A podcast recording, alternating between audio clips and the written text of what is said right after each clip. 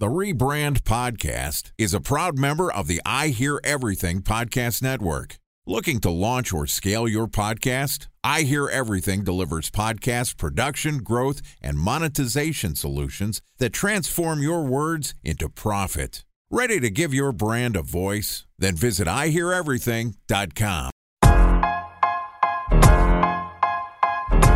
Welcome to the Rebrand Podcast, an I Hear Everything production. This podcast tells the stories of world changing marketing campaigns as told by the people who build them. In each episode, you'll hear an earful of brilliance from a marketer who has brought an iconic brand to life. Ready to hear the secrets and untold stories behind the brand you love? Then sit back, relax, and get ready for the rebrand. Here's the host of the Rebrand Podcast, the CEO of the Harkey Group, Scott Harkey. Right. Welcome to the Rebrand Podcast, where, as you know, we tell untold stories of world changing brand campaigns as told by the marketers who've built them. I'm your host and founder of the Harkey Group, Scott Harkey. Yesterday, Ryan and I talked about the brand narrative process. We went all over the place. We talked a little bit about branding as a form, as a craft, especially for independent agencies that can really help brands as an objective party and help somebody hold somebody accountable, like a trainer, I think was a, a great analogy. But today, we're going to talk about content that gets to the heart of things. All right, here's my conversation again with Ryan Kutscher, CEO at Circus Maximus. All right, bro, how do we get content to the heart of things? Well, I guess you have to know who you're talking to, what they care about, and why your proposition holds value for them. What's this mistake people are making? Like, how are we screwing it up? I think we're just overcomplicating it. And by the way, guilty as charged. You yeah. know, we overthink so much of this stuff, but we try to make it seem like it's this crazy esoteric science when in fact it's pretty simple. What's the pain point? What's your consumer struggling with? How do we transition them into a world where they're happy, resolved, and you got them there? I almost feel like at times, and I catch myself more and more as a marketer, where I'm just constantly convincing people the same thing that you're saying is like, dude, we're overcomplicating this. And it almost feels like if it comes too easy, people like don't believe it. If the process isn't super deep, then, you know, marketers or people feel like we're going to get fired or we're not detailed enough or our PowerPoint's not deep enough or our data is not convincing enough. And at times, like some of the greatest products, some of the greatest campaigns in the world were simple. I mean, Apple, they were the proof of it. They never tested anything. And there's a lot of other great campaigns, but convincing people of art at times, I think, can be tough.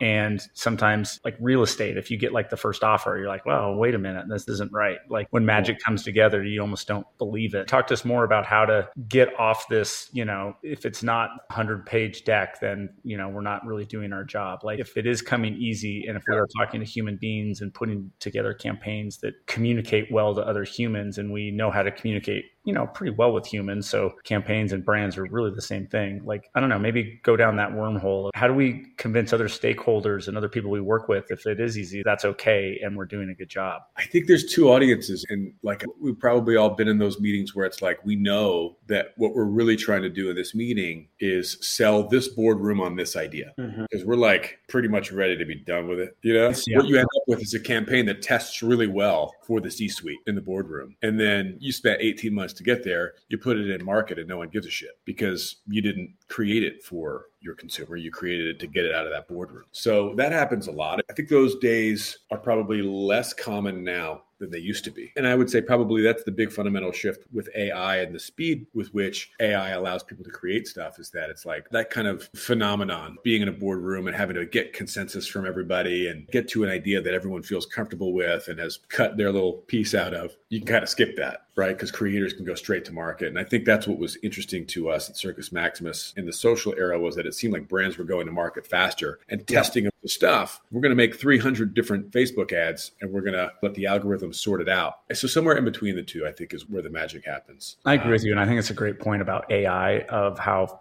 much just faster we can create and get actual proof of concept ideas to a boardroom for approval to then create the full thing and go to market. I think I talked about that in my last podcast a little bit. So I couldn't agree with you more. But how do you, maybe back to our original point, like how do you get to the heart of things? Does it go back to that purpose piece and that uh, you should say the book you talked about before. I haven't heard that, but I love the Japanese book or something around purpose you talked about. Yeah, it's a principle called Iki I K I G A I, and it's okay. It basically is like purpose finding, and purpose is that thing that's the combination of what are you inspired by, what does the world need, what are you good at, and why should they pay for it? And when you kind of have like the Venn diagram overlap of those four things, you found your ikigai, your magic. And, you know, look, we've all worked for brands that maybe are like, we're the lowest priced. And that would be like ikigai at a skew, right? It's like we figured out what, why someone would pay us for it because it's the lowest price, but there's no value behind it, or it's not the best product, or it's not unique. So you can kind of use that framework to sort of understand like, is this messaging a, a successful overlap? Oh, that's my dog. My dog was barking earlier too. I had to mute it. Very professional. No, I love it. Uh, we do it here. But so, yeah, so we kind of use that framework to figure out like, is this messaging touching on those elements of the brand to make sure that it kind of lives up to that ikigai model? Who's doing it well in the marketplace that you see? Let's see who's doing it well. I have to bring up my list of, you know, what's interesting. Let me think about brands that I've looked at lately, and I probably am seeing a lot on like Instagram. That's about the only place I see advertising anymore. I've been watching whatever HBO just merged with Max or whatever, and Like everyone watching Succession, and then now there's ads on freaking HBO Max, which I think is awesome, by the way. And there's this egg company, and they're like talk about like basically less bullshit and like is yeah. it Vital Farms? Yeah. So that's Preacher that did that work. They're also here in Austin. That's Rob Baird and Krystle. She used to be Krystle Loyland. I actually don't know her. What's the name of the brand again? I should know this. Uh, I'd love it. Vital Farms. Vital Farms. Yeah. And their commercial is like no corporate bullshit or whatever, just fresh organic eggs or some shit. I'm like, this is awesome. Eggs, by the way, surprisingly complex, like free range, pasture raised. Yeah whatever gluten free yeah. vegan eggs by the way. They're not chickens aren't vegan. But no i mean i love that kind of stuff that that's a great you asked earlier it's like can it be this simple? It was so simple. Yes it yeah. should be. That's the point. Yeah and it's like categories often have conventions that everyone starts to fall into. Mm-hmm. and sometimes you just have to break one of them to be really provocative or to stand out. Like years and years ago when we did whopper freakout the tagline for Burger King was "Have it your way," and the premise was like, "Well, what if you couldn't have it your way and you couldn't have this thing that you loved?" And we took it away, and people freaked out. It ended up being really successful hmm. because it broke that one rule. I heard two ways you can show a campaign: is one which you did with Burger King, which is what the world would be like without it, uh, which probably goes to the brand purpose stuff that you're talking about. And the other, you can show why the world's great with it. But man, provocative to show like, hey, what would the world be like if we didn't have Amazon? What would the world be like if we didn't have, I don't even know what it would be, but something like it to your point. Zoom. Like, that Zoom. We'd all be a commercial real estate wouldn't be in crisis. We'd yeah, exactly. Yeah, I wouldn't be. I'm up here in Flagstaff. Like I'm doing a podcast from Flagstaff because of what Zoom kind of did during COVID. I love that way of just showing maybe what we take for granted with some of our beloved brands. So I think that's a cool way you did Burger King for sure. And I don't think there's like any, there's not like a formula that gets you there. And there's not one right campaign. There's a million different ways to answer the problem. That's kind of in one way, as a creative person, some of the lessons going through the social era that we've been in is like, don't really fall in love too much with any one particular idea. Just try to do as as many as you can and kind of let God or the algorithm sort them out, you know? That's um, a great point. That's pretty counterculture a little bit from a creative, especially from big agencies. You can iterate off of like once you've got that brand narrative kind of sorted out, like there's a million different stories a brand could tell, and maybe they tell them differently in different channels, or maybe you tell them differently in the mm-hmm. same channel. Hopefully, that brand narrative is something that inspires you to think of a million different ways you can tell a story. All of those stories are hopefully helping kind of solve that consumer problem or transitioning them from one way of living to the way that they want to live. So some of this stuff is like David Ogilvy from the yeah. 70s it's some combination of like direct response marketing and creative advertising. And I think that's the weird kind of mm-hmm. magic that lives in the middle is that like forever it was really all about brand advertising and Nike and like make me feel kind of a certain way. And then the social era came in and it was like we've just completely swung the pendulum to direct response advertising. And if it doesn't get a click or a like or a share or a click through, then it's a piece of shit, you know? And it, I think the truth is somewhere in between. I, man, I, I, agree with that. I, I, think that's really interesting. And then I, of course, the agency day I. Go to like, man, and now we have these pitches with seven agencies, and we've got to, you know, in a vacuum, decide the brand platform and the brand purpose, and then executions and ideas through that. It's such a stupid way to do that. I, I would encourage you, brand marketers out there. I think RFPs they're archaic, and it's not a good way. And I got to tell you, so I just went through a huge RFP with I think like seven agencies. I think we finished second or third or whatever. It cost us like three, three or four hundred thousand dollars. Okay, over like seven months. And you know, I thought we had really good relevant experience. I thought we were in the leader. Otherwise, I wouldn't have pitched it. But man, how are you going to decide your brand? I think there needs to be a collaborative process to really understand your brand purpose and then executions outside of that, and deciding on what agency part you're going to be based on cost and what creative executions you liked in a pitch and a presentation. That's stupid. I'm sorry. I think it's I think it's insane. Man, if I had an answer for how to win a pitch, I wouldn't be here. I'd be in my I'd be evil or something like that. I think maybe specialization is part of that. Where it's Yeah. like one of the things that now take this year, take 2023, and just light it on fire because this year it's a fucking disaster. But It is a disaster this year. I, I- I've seen more incumbents, at like I want to say 70, 80% of incumbents are winning RFPs right now. I hmm. think people are scared and I think people are grinding down their agencies on price, which is why they're staying with the incumbent. Typically, if something goes to pitch, you're screwed. You're not going to keep it, right? Because it's going to RFP. And so it typically would be 70% the other way around. So I think that's really an interesting over the last, call it 12 to 18 to 24 months that incumbents are winning three out of five, four out of five pitches, which is pretty insane. I don't know what to do differently. Again, I'm not complaining about RFPs. I don't care. I'm just thinking about truthfully, because this is our audience, brand marketers. What would I do as a brand marketer to pick an agency? And I've been a CMO, I've been an investor in brands. And so that's what I try to think about. Like, what, how would I pick an agency and what would I look for? And to your point, when you're trying to find brand purpose and get to the heart of things and develop something that's going to work and give you a, a lasting campaign and brand, but also direct response and multiple ideas and executions, I don't know if I could find that in a pitch, is my only point. I think if you're trying to figure out what you want from an agency through a pitch process, you're probably, you know, Yeah, yes, I agree with you. Yes. But if you think about what type of agency and what type of relationship and what type of vibe do I want and what relevant experience do they have, which is really more of an RFI, absolutely. It's kind of like the golden trifecta, I guess. As I've looked back, it's like, do you have like what you just said, right? Do you have specific expertise in exactly what they're looking for? Let's like call it brand narrative. Do you have category experience? Have you done this three times in this category to great effect? And then the third is, do you have someone that's recommended you? Do you have a trusted voice on the client side that has said, hey, you should look at this agency. When we've had those three, we've found a lot of success. And if I were a client, that would also that would still be the magic formula, right? It's like I want to make sure that anyone that I'm talking to has proven success in my category, proven success in exactly the service that I'm looking for them from. And if I could really have someone that a trusted friend or coworker or former coworker that knows someone that has those two things, I'm ready to go. And that's the only way that we've ever been able to do it without a full RFP. I, we're on a totally different direction here, but I love it. I think this is very relevant for the marketing people on the show. I couldn't agree with you more. Like having an internal person that has worked with your agency before and had success. That's how we've gotten all our business. I mean, I think we have like nine Disney brands right now, and just because we've worked with everyone there and they know exactly what we're going to do, we know the category, and that's the business we get. I love the thing you said most is do you have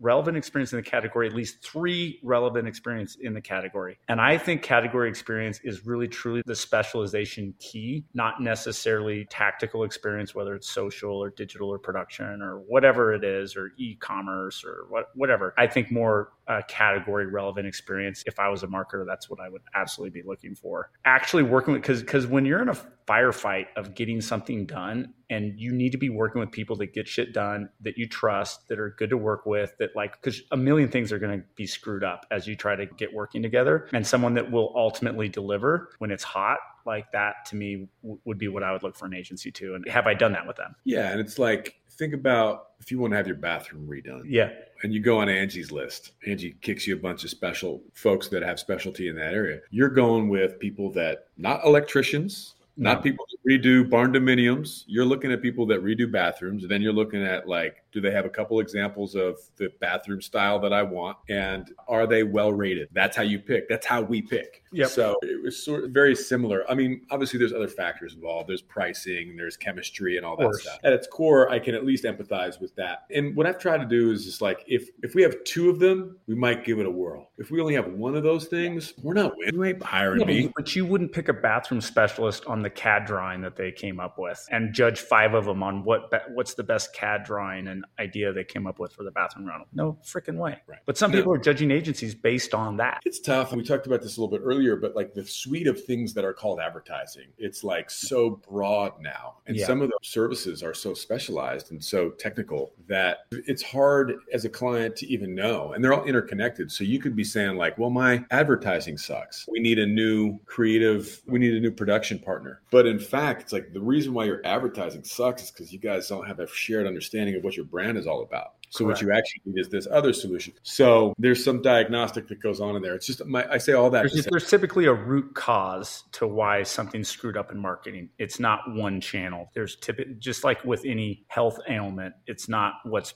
you know you could take some pills and make that area feel better, but typically there's some root cause issues there. Yeah. And I think if you have category experience as an agency, I don't know, I think you have more expertise when a client comes like if you work in sports and athletics or whatever like you've got five clients in that space you are going to have a better you're going to be better positioned to help that client Correct. I agree. You can co-create. I think a good marketer and a good agency are partners in co-creation of things. And I've noticed that there's been times I didn't have the category experience and I would be pushing my client in the wrong direction based on a human insight belief or based on a creative belief or based on maybe some flawed data because different industries and different categories work very differently from each other. So as I've again narrowed in just to more of a few industries, I do have more confidence in certain ideas and executions and things and partnerships. So I man, you're preaching to the choir on category expertise. Hopefully marketers are hearing that. I think they would agree too. And that's why I think we've seen that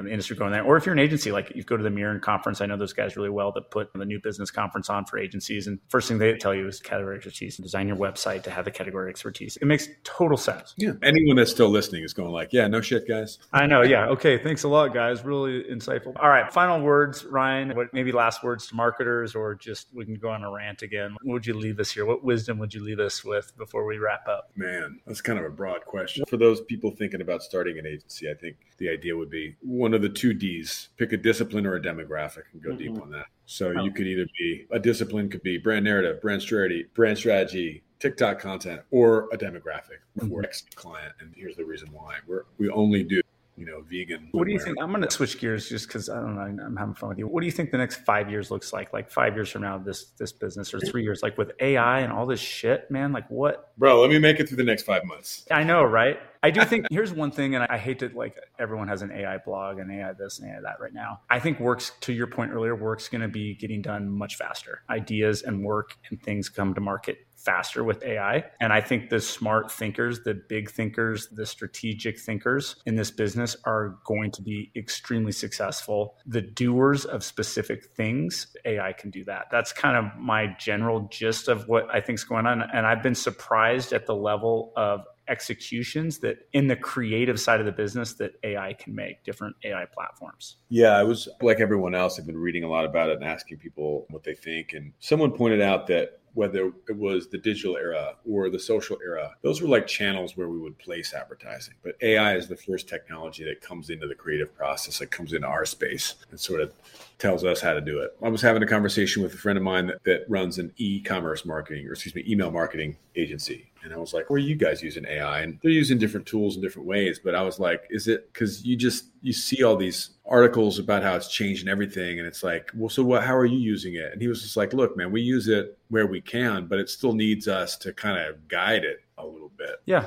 And so I will hesitate to make any prognostications about how it's going to change the future of the business. There's two things that people love to do in advertising. One, declare that it's dead. And then to predict some future for it, which is always at odds because if it's dead, it doesn't. But we'll see we'll see. I've used it to do email marketing and it worked pretty well for me, where I've used it to help generate ideas. I think idea generation, copywriting, lower funnel production, scaling production. We've been using it to run media buys for almost a decade now. I don't have any less media buyers today than I did 10 years ago. I have more, but they just do work better and faster. So where it goes ultimately, I, I did love Sir Martin Sorrell's when he was on CNBC. I watched a thing and, you know, he's kind of an interesting dude, but he is pretty spot on when it comes to industry trends. And he was basically saying the same thing. Like he actually is very pro agency business. I would be too. I also think that potentially there's going to be more challenger brands fully outsourcing marketers to marketing to agencies who can get now have the level of scaled production, which we hadn't before. Like there was just so much work that had to get done. You had to bring a lot of that in house. So I'm very pro agency long term. I'm very pro independent agency, but I'm extremely biased. So who knows? Yeah. Like we've all, like we've all kind of lived through the social era, and most of us, if you're creative, you've kind of been like, man, this sucks.